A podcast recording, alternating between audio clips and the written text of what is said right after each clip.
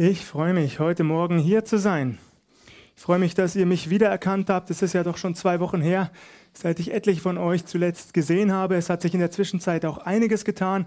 Ich habe nicht nur eine neue Brille, sondern auch einen etwas gepflegteren Haarschnitt.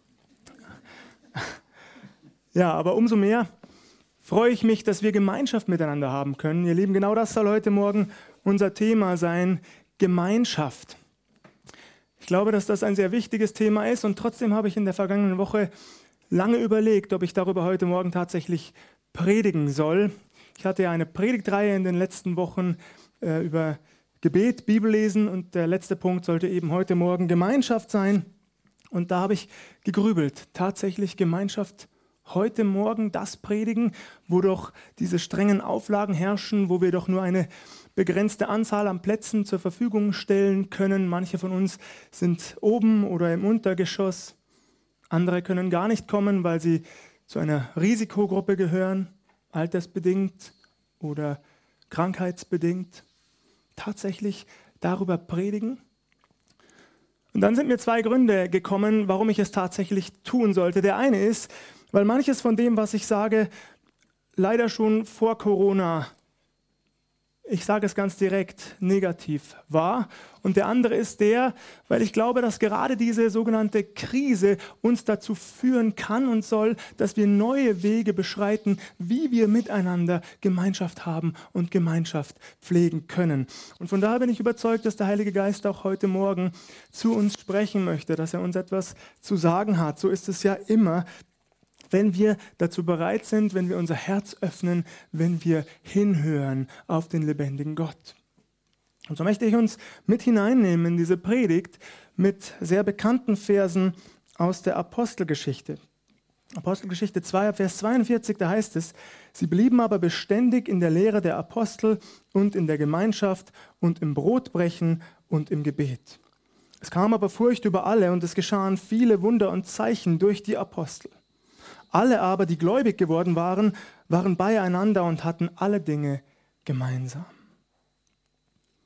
Diese Verse sind zumindest unter Nachfolgern Jesu Christi sehr bekannt. Sie folgen auf das Pfingstwunder, also die Ausgießung des Heiligen Geistes auf die Apostel, auf die ersten Jünger. Der Heilige Geist, er treibt sie förmlich hinaus auf die Straße zu den Menschen Jerusalems. Und tatsächlich, es kommt eine große Masse zusammen und diese Masse an Menschen, sie hört die vollmächtige Pfingstpredigt des Petrus. Petrus predigt hier das erste Mal und er tut es so vollmächtig, dass tausende Menschen im Anschluss fragen, ihr Brüder, was sollen wir nun tun? Diese Botschaft, sie geht ihnen durchs Herz und sie fragen, was sollen wir nun tun? Und Petrus kann ihnen bekennen, auch die anderen Apostel vermutlich haben das bekannt, ja, lasst euch taufen, kehrt um, tut Buße, lasst euch taufen auf den Namen Jesu Christi. Und das geschieht. Wir können das nachlesen in der Apostelgeschichte. 3000 Menschen lassen sich taufen. Was für ein Fest muss das gewesen sein? Was für eine Party im Himmel unter den Engeln Gottes. 3000 Menschen an einem Tag. Ist das zu glauben? Wir, wir freuen uns über eine pro Jahr. Ja, das ist keinesfalls abwertend gemeint, ihr Lieben. Das ist auch schön und auch da wird eine Party im Himmel gefeiert. Aber ich werde doch neidisch, wenn ich diese Verse aus der Apostelgeschichte lese.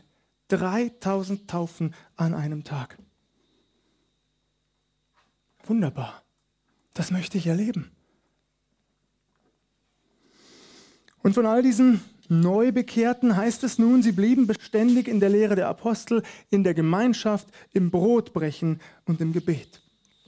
Spannend, denn zunächst bedeutet das, sie lesen die Bibel, sie bleiben beständig in der Lehre, sie forschen in der Heiligen Schrift.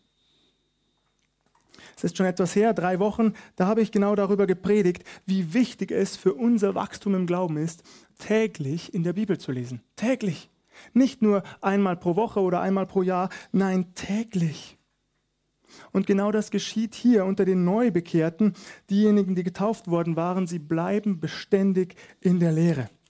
Ich kann euch das nicht beweisen, aber ich stelle mir vor, dass man sie dazu nicht drängen musste. Man musste sie nicht auf die Bibel zuschubsen oder ihnen die Bibel in die Hand drücken. Nein, sie haben das gerne und freiwillig getan, denn sie wollten immer mehr wissen. Sie wollten ihren neuen Herrn und Erlöser, den sie angenommen haben, immer besser kennenlernen. Sie wollten das selber herausfinden. Wie verhält es sich mit all den Prophetien in der Schrift über unseren Herrn Jesus Christus? Nun hatten es die ersten Jünger zugegebenermaßen noch mal etwas besser als wir heute. Warum? Weil sie mit den Aposteln zusammenleben durften. Und die Apostel waren sozusagen ein lebendiges Buch, ein lebendiges Neues Testament. Sie hatten immerhin unseren Herrn Jesus Christus live erlebt. Sie waren jahrelang mit ihm umhergezogen, hatten mitbekommen, mit welcher Vollmacht er gepredigt hat, mit welcher Vollmacht er Kranke geheilt hat, Dämonen befohlen hat. Sie hatten all das erlebt und konnten aus erster Hand weitergeben. Als zweites wird erwähnt, worum es dann heute Morgen gehen soll. Sie blieben in der Gemeinschaft. Ihnen war das wichtig. Ich schicke das gleich vorweg. Ich kann absolut verstehen, wenn in der momentanen Situation manche von uns nicht zu den Gottesdiensten oder den Gemeindeveranstaltungen kommen. Das kann ich nachvollziehen und wir auch als Gemeindeleitung haben dafür vollstes Verständnis. Trotzdem glaube ich, das wiederhole ich noch einmal, so wie eingangs, dürfen wir uns ruhig von dieser Predigt ansprechen und wo nötig auch herausfordern lassen.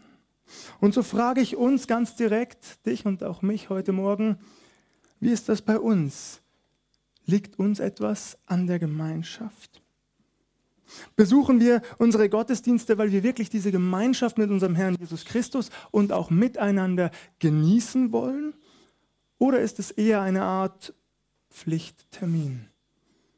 Das unterstellen gerade wir Freikirchler ja gerne den Mitgliedern der sogenannten Volkskirchen, der evangelisch-lutherischen oder der katholischen Kirche. Ach, die gehen doch alle nur aus Tradition am Sonntag in den Gottesdienst. Wahrer Glaube ist da doch nicht dahinter. Die haben das immer so gemacht, deshalb machen sie es auch weiterhin so. Ihr Lieben, ich muss euch gestehen, ich habe früher ganz ähnlich gedacht und das tut mir heute sehr leid. Ich bereue das sehr. Erstens, weil es mir nicht zusteht, ein so pauschales Urteil zu fällen. Und zweitens, weil ich in den letzten Jahren etliche Menschen getroffen habe, darunter übrigens auch meine eigene Frau, die kein Mitglied einer Freikirche sind, das gibt es wirklich, und trotzdem enorm gläubig. Die teilweise sogar eine intensivere Beziehung mit Jesus Christus leben als ich. Das muss ich euch gestehen. Und wenn ich, wann immer ich bemerke, dass sich solche Gedanken, solche negativen Gedanken über andere Kirchen oder Menschen wieder einschleichen wollen, da verbanne ich sie im Namen Jesu. Denn es ist nicht meine Aufgabe, andere Menschen pauschal zu kritisieren oder zu verurteilen. Meine Aufgabe ist, das Evangelium Jesu Christi zu verkündigen, dass so viele Menschen wie möglich von ihm erreicht werden, angesprochen und verändert werden können. So, das heißt nun nicht, und das schicke ich hinterher, dass wir uns nicht missverstehen, das heißt nicht, natürlich nicht, dass wir nicht auf offensichtliche Missstände, die in anderen Kirchen oder Gemeinden existieren, hinweisen dürften. Das dürfen wir. Das ist sogar unsere biblische Pflicht. Wir sollen einander liebevoll und geduldig ermahnen. Das steht in der Bibel. Aber es bedeutet eben, dass wir mit vorschnellen oder gar pauschalen Urteilen über andere Kirchen oder Menschen vorsichtig sein sollten. Und darum bitte ich uns von Herzen. So, damit zurück zum eigentlichen Thema. Was bedeutet uns die Gemeinschaft? Und ich sage ganz bewusst Gemeinschaft, denn ich meine nicht nur den Gottesdienst am Sonntagvormittag. Es gibt so viele Gelegenheiten, wo wir Gemeinschaft miteinander pflegen könnten, zum Beispiel auch Gebets- oder Bibelstunden, montags und mittwochs abends. So viele Gelegenheiten. In Apostelgeschichte 2 Vers 46 heißt es sogar, und sie waren täglich, wieder dieses Wort, ich finde das ganz spannend, täglich einmütig beieinander im Tempel und brachen das Brot hier und dort in den Häusern, hielten die Mahlzeiten mit Freude und lauterem Herzen und lobten Gott und fanden Wohlwollen beim ganzen Volk. Der Herr aber fügte täglich zur Gemeinde hinzu, die gerettet wurden. Die ersten Jünger treffen sich nicht nur einmal pro Woche Sonntagvormittag, sie treffen sich täglich. So wichtig ist ihnen die Gemeinschaft miteinander und die Gemeinschaft natürlich mit ihrem Herrn Jesus Christus, von dem sie erwarten, dass er in ihrer Mitte wirkt durch den Heiligen Geist, den er ihnen gesandt hatte. Vermutlich kamen etliche erst nach der Arbeit hinzu. Die ersten Jünger, das müssen wir uns bewusst machen, lebten ja schließlich nicht im luftleeren Raum, sie lebten nicht von Luft und Liebe, wie wir so sagen, sondern sie gingen genau wie wir einer Arbeit nach. Sie waren Teil einer Gesellschaft, hatten Familien zu ernähren. Und trotzdem, das betont die Apostelgeschichte, kommen sie täglich zusammen. Ich stelle mir also vor, dass sie nach der Arbeit nicht schnurstracks nach Hause gegangen sind und sich ein Feierabendbier geöffnet haben und den restlichen Abend auf der Couch gelegen sind. Nein, sie gingen in den Tempel oder sie trafen sich zu einer Art Hauskreis. Dort essen sie miteinander, feiern das Abendmahl und genießen diese gemeinsame Zeit vor Gott. Nun will ich uns kein schlechtes Gewissen machen. Das ist überhaupt nicht meine Absicht und deswegen sage ich das auch dazu. Jeder von uns darf sich auch entspannen. Wir brauchen das auch, ihr Lieben, natürlich. Ich sehe das auch an mir selbst. Jeder von uns braucht Ruhephasen. Zeiten, in denen er einfach mal nichts tut, die Seele baumeln lassen kann, wie man so sagt. Und doch fordere ich uns an dieser Stelle ein wenig heraus. Ich lade uns nicht nur ein, ich fordere uns tatsächlich ein wenig heraus, liebevoll, aber deutlich. Und ich frage uns, ich schließe mich hiermit ein, wie viel mehr Zeit könnten wir, könntest du ganz persönlich, könnte ich ganz persönlich in die Gemeinschaft miteinander investieren? Und die nächste Frage, sind ein oder zwei Abende pro Woche wirklich schon zu viel? Wenn wir die Gebetsstunde und die Bibelstunde besuchen würden, wären das zwei Abende pro Woche. Nun war ich kein großes Genie in Mathe, bin ich bis heute nicht, aber das schaffe ich gerade so. Das heißt nämlich im Umkehrschluss, fünf Abende pro Woche habe ich mich verrechnet. Nein, fünf bleiben uns zur eigenen Verfügung. Ihr Lieben, fünf Abende, die wir für uns hätten, zwei, die wir noch zusätzlich zum Sonntagvormittagsgottesdienst in die Gemeinschaft investieren. Ist das zu viel verlangt? Nun weiß ich natürlich, bevor dieser Vorwurf kommt, dass manche von uns im Schichtdienst arbeiten und das ist überhaupt keine Frage und es darf auch mal was dazwischen kommen. Auch das ist selbstverständlich. Das passiert mir oft selber. Das muss ich euch gestehen. Das ist einfach so. Ich habe kleine Kinder zu Hause. Aber lassen wir uns ruhig diese Frage gefallen. Wie viel mehr Zeit könnten wir in die Gemeinschaft miteinander und natürlich mit unserem Herrn Jesus Christus investieren? Wisst ihr, was ich mir wünsche? Ich wünsche mir, dass unser Gottesdienstsaal nicht nur deshalb voll ist, weil im Moment einfach weniger Stühle gestellt sind als sonst, sondern weil es unser Herzenswunsch ist, deiner und meiner, dass wir Gemeinschaft miteinander pflegen. Ich wünsche mir, dass der Saal aus allen Nähten platzt. Spätestens nach Corona. Und das gilt nicht nur für den Sonntagvormittagsgottesdienst, es gilt auch für die Gebetsstunde. Es gilt auch für die Bibelstunde. Weil es unser Wunsch ist, dass wir unsere Versammlungen nicht versäumen. So heißt es in Hebräer 10, Vers 25. Ich komme gleich noch darauf zurück. Ich möchte euch an dieser Stelle ein Beispiel weitergeben, das mich in letzter Zeit sehr traurig gemacht hat. Und weil es mich traurig gemacht hat, halte ich damit auch nicht hinter den Berg. Ich habe gelernt, Dinge auszusprechen, tut immer, ist immer besser, als sie in sich hineinzufressen. Und deswegen spreche ich das auch ganz direkt an. Das Beispiel, das mich sehr traurig gemacht hat in letzter Zeit, war der Gebetsabend mit Open Doors. Ein sehr, sehr gesegneter Abend mit einer jungen, elanvollen, tiefen Referentin, die uns wunderbar durch diesen Abend geführt hat. Aber wir waren hier nur 15 Leute. 15 Leute. Und das ist umso bestürzender für mich gewesen, weil wir diesen Abend mit anderen Kirchen zusammen ausgerichtet haben. 15 Leute. Ich habe mich fast ein bisschen geschämt. Ich war in der Woche davor auch drauf und dran, das Ganze abzusagen. Und dann dachte ich, nein, ich möchte diese tolle Gelegenheit denen nicht nehmen, die sich darauf freuen. Und es war wirklich ein gesegneter Abend. Aber es war mir peinlich. Und das sage ich euch ganz direkt. Diese Referentin von Open Doors, die ist ja extra zu uns nach Waldkraiburg gekommen. Eineinhalb Stunden ist sie hierher gefahren, eineinhalb Stunden wieder zurück. Etwa eineinhalb Stunden hat der Abend gedauert. Sie hat sich davor noch vorbereitet. Wir waren öfter im Austausch. Das hat sie Zeit gekostet, Energie gekostet. Und dann kommt sie hierher und es sind 15 Leute da. Ist doch schade, oder?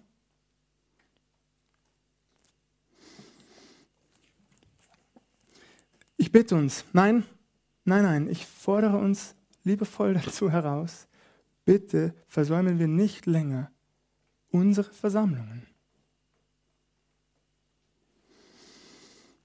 Nun muss es natürlich nicht eins zu eins so werden wie bei den ersten Jüngern. Ich glaube, da müssen wir uns auch nichts vormachen. Von ihnen heißt es auch, sie teilten alles miteinander. Ein wunderbarer Satz, finde ich. Und manche bezeichnen die Mitglieder der Jerusalemer Urgemeinde deshalb auch als die ersten Kommunisten. Stimmt natürlich nicht ganz. Warum nicht? Es gab einen ganz entscheidenden Unterschied. Es war keine erzwungene Ideologie dahinter gestanden. Das geschah freiwillig. Hier wurde keiner dazu genötigt, abzugeben, seinen Besitz zu verkaufen, der Allgemeinheit zu spenden. Nein, nein, das geschah freiwillig. Die Freiheit des Einzelnen war immer gewahrt. Du musstest das nicht tun, wenn du das nicht wolltest. Aber, so verstehe ich die Apostelgeschichte, die ersten Jünger taten es offensichtlich gern. Sie gaben gerne weiter, wo immer sie konnten. Und das ging unter Umständen so weit, dass einer seinen gesamten Besitz verkaufte. Ich finde es wirklich bewundernswert, wie weit Menschen aus Liebe zu Gott und zu ihren Mitmenschen bereit sind zu gehen. Finde ich erstaunlich. Und ich frage mich manchmal, würde ich das auch schaffen?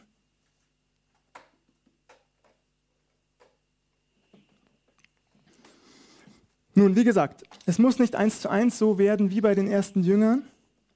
Aber ich wünsche mir schon, dass wir mehr Wert auf unsere Veranstaltungen legen. Und damit sind wir bei Hebräer 10, Vers 25. Lasst uns nicht unsere Versammlungen verlassen, wie einige zu tun pflegen. Dieser Vers kann unterschiedlich übersetzt werden. Erstens könnte man ihn so übersetzen, wie ich es gerade getan habe. Lasst uns nicht unsere Versammlungen verlassen. Ich habe das nicht überprüft, aber so steht es vermutlich in allen gängigen Bibelübersetzungen. Lasst uns nicht unsere Versammlungen verlassen, nicht versäumen, wie auch immer. In welchem Kontext steht dieser Vers im Hebräerbrief? Das ist sehr wichtig. Der Kontext eines Bibelverses sollte mitbedacht werden. Nun zitiere auch ich selbst gern Bibelverse, losgelöst aus ihrem unmittelbaren Zusammenhang, das gestehe ich euch, aber das tue ich stets nach bestem Wissen und Gewissen und ich tue es, ohne ihren Sinn zu verfälschen. Manche Prediger nämlich tun genau das. Sie reißen Bibelstellen einfach aus dem Kontext, um damit beispielsweise die Allversöhnung zu beweisen. Und das, ihr Lieben, das ist nicht einfach nur fahrlässig. Das ist enorm gefährlich. Denn so ein Vorgehen öffnet der Irrlehre Tür und Tor. Wer so vorgeht, der könnte mit der Bibel sogar beweisen, in Anführungszeichen, dass es überhaupt keinen Gott gibt. Hast du das gewusst? Das steht tatsächlich in der Bibel, Psalm 14, Vers 1, es ist kein Gott. Wenn du mir nicht glaubst, ich gebe dir kurz Zeit, schlag es gerne nach. Es gibt keinen Gott.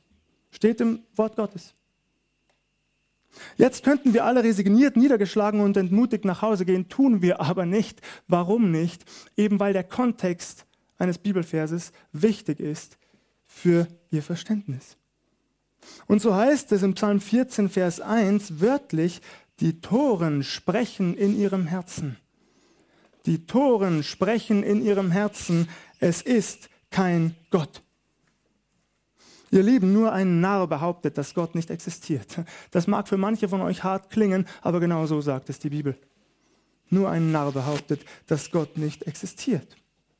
Und mal ehrlich, jemand, der behauptet, die Schöpfung sei zufällig entstanden, gleichzeitig aber darauf beharrt, dass dieses Gebäude hier oder auch die umliegenden von Menschenhand errichtet worden seien, der ist in den Augen der Bibel nichts weiter als töricht.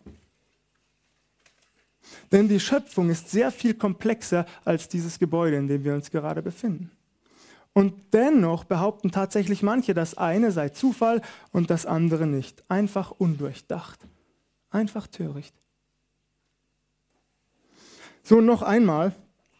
Das Herauslösen einzelner Bibelstellen aus dem Kontext ist nur dann nur dann zulässig, wenn ihr Sinn und ihre Aussageabsicht dadurch nicht entstellt oder sogar ins Gegenteil verkehrt werden. Und damit zurück zu dem Kontext von Hebräer 10, Vers 25.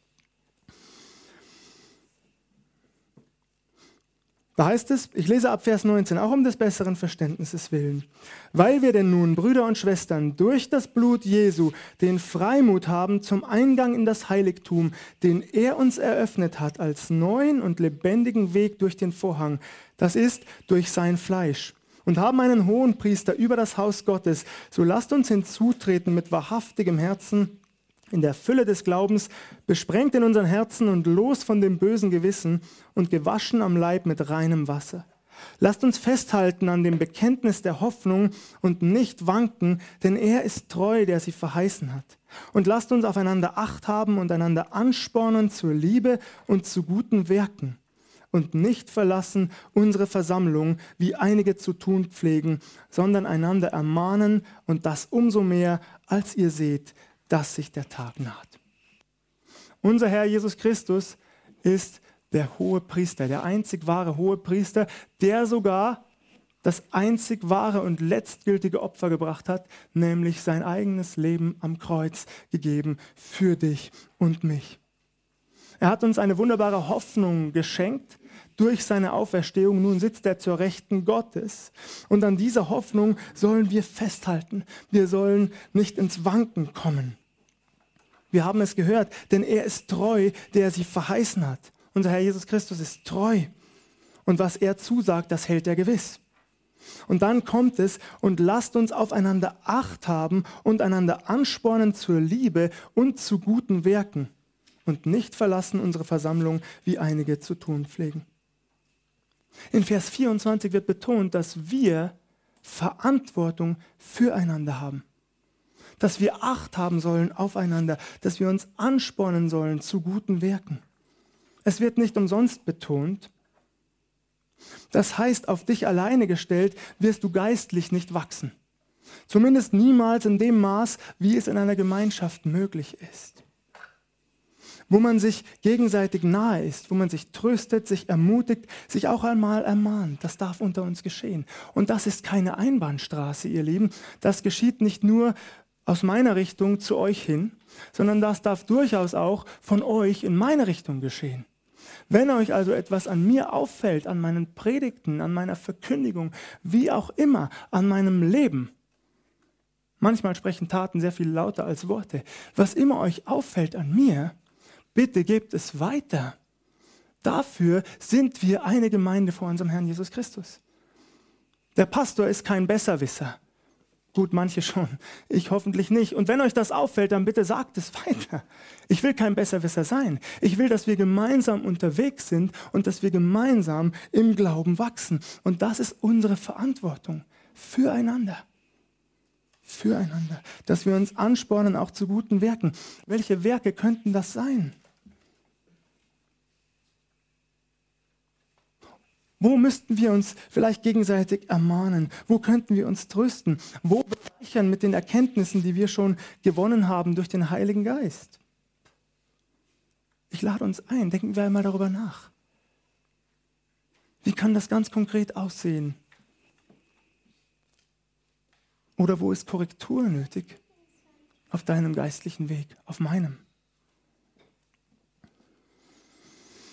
Ab Vers 26 kommt noch eine weitere Gefahr hinzu, die innerhalb einer Gemeinde nicht sehr groß ist, aber eben immer da, wo man sich von ihr entfernt. Ich lese uns die Verse 26 und 27 und auch noch Vers 29. Da heißt es, denn wenn wir mutwillig sündigen, nachdem wir die Erkenntnis der Wahrheit empfangen haben, bleibt hinfort kein Opfer mehr für die Sünden, sondern ein schreckliches Warten auf das Gericht und ein wütendes Feuer, das die Widersacher verzehren wird.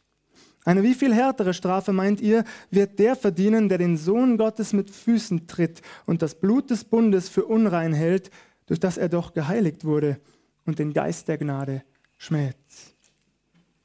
Etwas, das manche nicht wahrhaben wollen, aber in der Bibel durchaus als reelle Bedrohung beschrieben wird, nicht nur hier im Hebräerbrief, sondern auch anderswo, ist die Möglichkeit des Abfalls vom Glauben. Und genau deshalb ist die Gemeinschaft auch so wichtig. Genau deshalb ist es so wichtig, in der Gemeinschaft zu bleiben, aufeinander zu achten. Und ich mache es ganz konkret an dieser Stelle. Was könnten wir in der kommenden Woche tun? Wen könnten wir anrufen, den wir vielleicht auch aufgrund dieser Corona-Krise schon lange nicht mehr gesehen haben? Wem könnten wir nahe sein? Mit wem könnten wir uns vielleicht treffen? Ja, ich gehe sogar noch einen Schritt weiter. Vielleicht ist jetzt die Zeit, dass wir wieder neue Hauskreise etablieren in unserer Gemeinde wo sich vier oder fünf Leute zusammentreffen, wo sie miteinander beten und über das Wort Gottes sprechen. Vielleicht ist es die Zeit, dass wir neue Wege gehen. Ihr Lieben, und ich mache uns Mut an dieser Stelle, dass wir darüber nachdenken. Wie könnte das konkret in deinem und meinem Leben aussehen, dass es sich positiv auswirkt auf unsere gesamte Gemeinde? Denn auch das ist wiederum keine Einbahnstraße. Auch das sage ich an dieser Stelle. Es ist nicht nur Aufgabe des Pastors, allen nachzugehen. Natürlich habe ich besondere Verantwortung, für die ich auch besonders Rechenschaft ablegen werde vor dem Herrn. Das ist mir durchaus bewusst. Und trotzdem ist das auch wieder unser aller Aufgabe. Also, wen legt dir Gott aufs Herz, den du in der kommenden Woche anrufen könntest, besuchen könntest, dem du etwas Gutes tun könntest, dem du dadurch signalisieren kannst, du bist nach wie vor Teil der Gemeinschaft? Was kann ich für dich tun, dass du vielleicht auch wieder in den Gottesdienst kommst? Wie kann ich dich unterstützen? Denken wir einmal darüber nach, ganz praktisch. Darum bitte ich uns. So, und nun noch kurz zur zweiten Übersetzung. Ich muss mich beeilen, ich hatte zwei Stunden geplant, aber das wird heute nicht gehen. Gut, Spaß, Spaß beiseite. Nur noch kurz zur zweiten Übersetzungsmöglichkeit.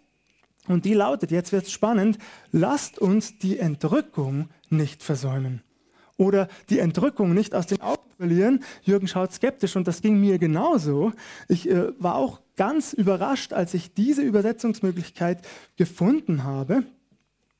Äh, aber es ist tatsächlich möglich. Ähm, und wer diese Übersetzung wählt, der setzt zwar zunächst einen anderen Schwerpunkt, aber ergänzt zugleich doch die erste Übersetzungsmöglichkeit, die ich gerade ja erläutert habe. So reichhaltig ist Gottes Wort. Das finde ich ganz spannend. Seid bereit, seid wachsam, der Tag des Herrn erkommt. Die Wiederkunft unseres Herrn Jesus Christus, sie steht bevor. Und damit stehen beide Übersetzungsmöglichkeiten in einem ganz engen inneren geistlichen Zusammenhang. Denn es ist so, wer die Gemeinschaft verlässt, kann auch unserem Herrn bei dessen Wiederkunft nicht unbeschwert und fröhlich entgegengehen. In 1. Johannes 2, Vers 28 lesen wir, und nun, Kinder, bleibt in ihm, damit wir, wenn er offenbart wird, freimütig reden und nicht zu Schanden werden vor ihm, wenn er kommt. Unsere Gemeinschaft ist ein starkes und bewahrendes Element für unseren Glauben. Und deswegen bitte versäumen wir unsere Versammlungen nicht. Weder die Gottesdienste noch die wöchentlichen, schon gar nicht leichtfertig nutzen wir so oft wie möglich die Gelegenheit dazu, Gemeinschaft miteinander zu teilen. Nehmen wir uns dafür die Zeit. Und wenn wir es nicht in die Bibelstunde schaffen oder zur Gebetsstunde, vielleicht gibt es die Möglichkeit, dass wir einander einladen zu Kaffee und Kuchen. So wie die ersten Jünger es auch taten. Sie teilten Essen miteinander, feierten das Abendmahl. Was können wir tun? Gemeinsam grillen, für Gott gut, jetzt bei dem Wetter vielleicht nicht. Aber es gibt viele Möglichkeiten, wie man Gemeinschaft haben kann, ihr Lieben, und dazu lade ich uns ein. Und ich glaube, das sage ich abschließend, dass tatsächlich ein Kausalzusammenhang besteht zwischen Wachstum im Glauben, einer immer intensiveren Nachfolge und einem Leben, das mehr und mehr geprägt ist von übernatürlichen Erlebnissen. Von Wundern, die Gott unter uns wirken möchte. Das will er nach wie vor, davon bin ich überzeugt. Je mehr wir uns verändern lassen durch den Heiligen Geist, je mehr wir uns ihm auch zur Verfügung stellen, desto mehr werden wir an seiner Hand erleben. Das glaube ich von ganzem Herzen. Und da schließe ich auch Wachstum unserer Gemeinde mit ein. Wir werden anziehender und anziehender für Außenstehende und wir werden Taufen feiern. Mehr und mehr Taufen, das glaube ich. Und so haben wir es ja auch eingangs in der Apostelgeschichte gelesen. Täglich werden Menschen gerettet. Nicht nur einmal wöchentlich oder einmal im Jahr, nein, täglich. Und ich befürchte fast, dass einige hier schon daran zweifeln, noch während ich es ausspreche. Ich bitte dich von Herzen, tu es nicht. Ist Gott denn heute ein anderer als damals? Hebräer 13, Vers 8. Jesus Christus gestern, heute und derselbe auch in Ewigkeit. So heißt es in Hebräer 13, Vers 8. Ich glaube also nicht, dass sich unser Gott geändert hat. Im Gegenteil, er kann heute noch genau das tun, was er damals getan hat. Die Frage ist nur, wollen wir das? Und was sind wir auch bereit dafür zu investieren? Rauszugehen auf die Straße zu den Menschen, so wie die ersten Apostel? Ihnen nahe zu sein, Gutes zu tun? Denken wir darüber nach. Und dann lassen wir uns überraschen und schmälern wir nicht die Kraft des lebendigen Gottes, indem wir zweifeln an dem, was er heute noch tun kann. Darum bitte ich uns. Noch einmal und abschließend lade ich uns ein. Versäumen wir nicht unsere Versammlungen und wo wir das bisher getan haben, dürfen wir Gott auch um Vergebung bitten, wenn es leichtfertig geschah. Wir dürfen unsere Prioritäten neu setzen, wo das nötig ist dürfen wir ins Umdenken kommen. Der Heilige Geist will uns auf eine Stufe führen im Glauben, an die wir heute vielleicht noch gar nicht denken, wenn er merkt, ja, wir sind offen dafür. Wir wünschen uns dieses Leben in der Nachfolge. Ein Leben, das nicht geprägt ist von materiellem, finanziellem, sondern ein Leben, das geprägt ist von dem, was die Bibel schildert. Von intensivem Gebet, Bibellesen und Gemeinschaft miteinander.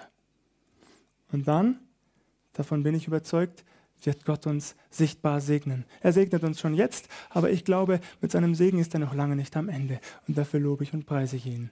Amen.